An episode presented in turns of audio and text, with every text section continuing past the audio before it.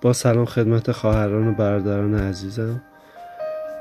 با یک نان روزانه دیگه در خدمتتون هستم. امروز می‌خوایم انجیل لوقا باب هشت آیه 21 رو با هم بخونیم. عیسی در جواب ایشان گفت مادر و برادران من اینانند که در کلام خدا را شنیده آن را به جا می آورند عیسی صرفا تعلیم می‌داد که گرچه خانواده جسمانی ما بسیار مهم است اما خانواده روحانی ما مهمتر است.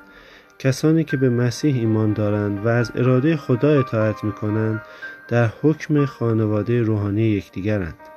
ایشان فرزندان خدا و برادران و خواهران مسیح و یکدیگر می باشند این خانواده روحانی تا ابدیت دوام خواهد داشت.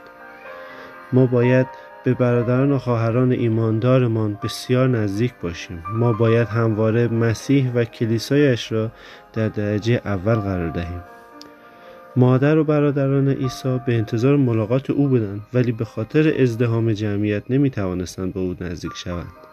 اما مسیح آن کسانی را اعضای خانواده خود می‌داند که به کلام او توجه می کنند و با فروتنی آن را میپذیرند و بیچون و چرا از آن اطاعت می کنند هیچ ازدهامی نمی‌تواند مانع ملاقات خانواده روحانی او شود.